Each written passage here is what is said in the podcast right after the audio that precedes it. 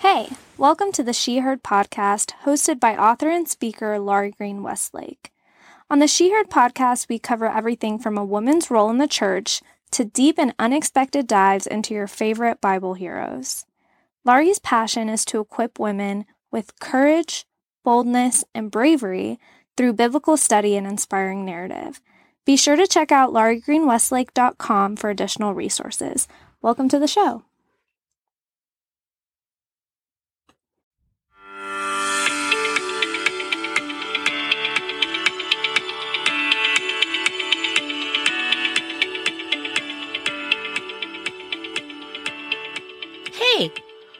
Laurie here with you today, and I want to get started with today's podcast by saying this You're awesome. You're totally awesome. And I am so thankful that we can talk about the Lord and His Word and His work around the world and His work in you together because it completely blesses my heart.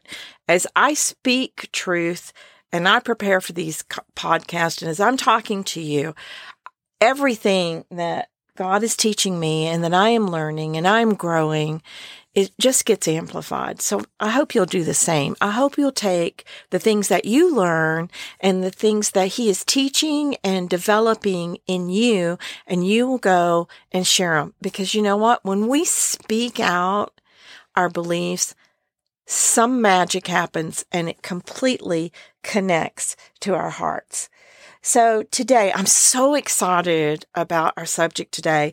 We're going to take a little bit deeper look at identity. A couple of podcasts ago, we did a list on how God sees us, our our identity through his eyes, how he feels about us.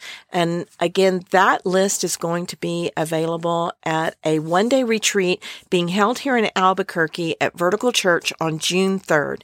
Vertical Church has graciously given us their space. It will be a multi denominational event. You don't even have to be with a denomination. You just come on and spend the day with us. Registration is at lauriegreenwestlake.com under the live events tab on the front page. So, the reason why I want to talk about identity again is because I had the most interesting conversation with, I'm going to call him a godly man. I don't want to share his name, but this godly man. And the topic of our discussion was chasing after Jesus instead of other things. How we and and we were discussing not how we the body of Christ but we were discussing how he personally and I personally can get caught up in chasing after um, a position in our career or a new career or even pursuing our own spiritual giftings and developing those further. Our callings, we can chase after our calling, just wrenching ourselves over. Is this what God wants me to do? Is that what God wants me to do? And of course, our identities, our identities are sometimes based on other humans, like whose mother am I? I have a son who is extremely entrepreneurial and is always starting new businesses and does so successfully as a beautiful wife. Three of my grandchildren are in his family, and I'm proud to say that I am Sam's mom. And sometimes because he lives in another community. And when I go visit there and people are like, Oh, you're Sam's mom. Oh, you're Sam's mom. I kind of take joy in that identity, but that is not what I am to be chasing after, nor my identity at work or in my social club or on social media or even in my church this is my personal, one of my personal battles. And so this was an important conversation for me to be talking with this godly man about chasing Jesus. Isn't it, isn't it true that we chase after almost anything but Christ and as Christians in the name of Christ, like our calling, the spiritual gifts, who who who we are, what our gifts are, which are the better gifts, all of that. The problem with the searching for the who I am, what are my gifts and talents, and what do what do I want people to think about me, and who do I want people to see me as is that that is me focused. It's human focused. It's you focused. It's it's it's not focusing on Christ. So in our conversation, I really began to think and I and I thought about it after the conversation too who am I in Christ? I'd read that identity list that I mentioned, but I wanted to really go deeper. And so I looked at 1 Corinthians 6:19, and in this verse the apostle Paul tells us that we are we are the temple of God. This when you think about it is an amazing truth. And I feel like it's not something that I personally have really grasped. Yes, I'm a temple of God, so I should be healthy and take care of my body. But there's so much more here. It's so deep. It's part of our identity. I mean, how many times I hear people say, I'll go, Oh, how are you? Who are you? And they'll say, Well, I'm a child of God. Well, you are. And that is a beautiful picture, word picture that God uses to describe our relationship with Him. And we are made in His image. We are His children. But fathers can be far away. Fathers can go on trips. Fathers can live in another cities. Fathers can be divorced and away from the family. So it's not the complete picture of who we are as a child of God. But to say that we are a temple of God is to indicate something profound. Let's look at it. And before we look deeply into what being a temple means, let's talk about what it doesn't mean. I think sometimes we learn better if we talk about what things do or do, don't mean. So, how about this? How about this? You're not a building under construction waiting for God to come along and to imp- approve the blueprints or the constructions or the foundation and then leave while you get more work done and he's waiting to move in. No, you're not under construction. How about this one? You're not a shanty he's ashamed to inhabit. Don't many of us feel not worthy to have God inside of us and we feel like an old, worn out shanty? Well, that's not who he says you are. You're also not a temporary shelter that God moves in and out of at will that he's, you know, he's there this week, everything's great, but next week you can't find him, you can't hear his voice. No, you're not a temporary shelter. Nor are you a crumbling old house in need of repair, unsafe for God to approach. I think sometimes as we get older, we begin to feel useless. That is not what Scripture tells us. Nope. Scripture tells us we're a temple for God. And because wherever He is, that space is holy. We saw that with the burning bush, right?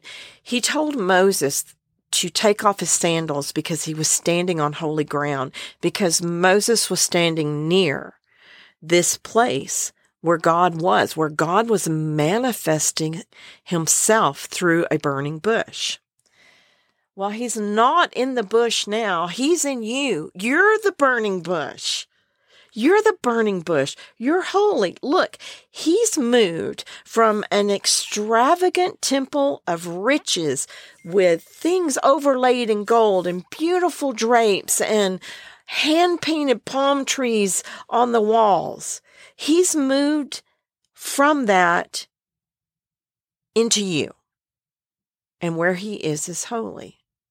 So if you weren't appropriate for the holy maker, if you weren't clean and beautiful, he wouldn't have moved in. But he did, and he's there. And because of Christ's sacrifice, you are perfect. You are perfect for him.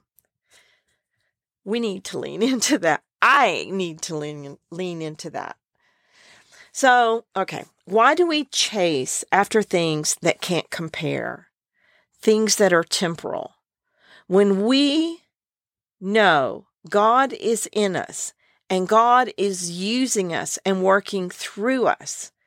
When we grasp that, when we let that settle into our being, we can live in contentment without chasing temporal things.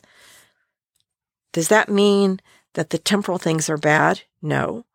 That just means that the temporal things, your house, your job, your car, your friends, your social society, are all temporary. God is love. He's patience, He's kindness, and He is self control. And while He is in you, you can obtain these assets. We don't earn these assets. We tap assets, excuse me. We don't earn these assets. We tap into them. Oh, and here's another thing. Because God is in you and you are his temple, you have power at your fingertips. Power. No batteries needed power. And we've only to understand that Christ took care of the undetermined you at the cross. He took care of all the things that you have yet to determine about yourself. They're already taken care of at the cross, including your ability to be a powerful witness and tool for Him. And so back to this conversation with this godly man that I had, this my friend, as we challenged each other not to let men or women, even those that we admire, determine how we feel about ourselves, we went a step deeper. This was my question. Why are we worried about how we feel? Why are we con- even concerning ourselves with letting other people know how we feel or how we want to feel. If the holy God of the universe dwells in us, we have nothing to feel bad about, regardless of what, what other people say or perceive. I told my friend when we were really we were really getting deep and I said, "We are swimming in some deep waters now, brother." And he said to me, "Yeah, Laurie, and there's only one life preserver. Oh my gosh. Oh, did I love that? We are out in the deep waters of God's mysteries, and there's only one life preserver, and his name is Jesus Christ. You know what? Jesus died to live in you and to make you the vessel of his glory and his working. You are a miracle. I said you were awesome at the beginning of this podcast. Well, now I'm going to take it a step further. You are a miracle. So, as you all know, my my platform is brave and what could this teaching possibly have to do with being brave?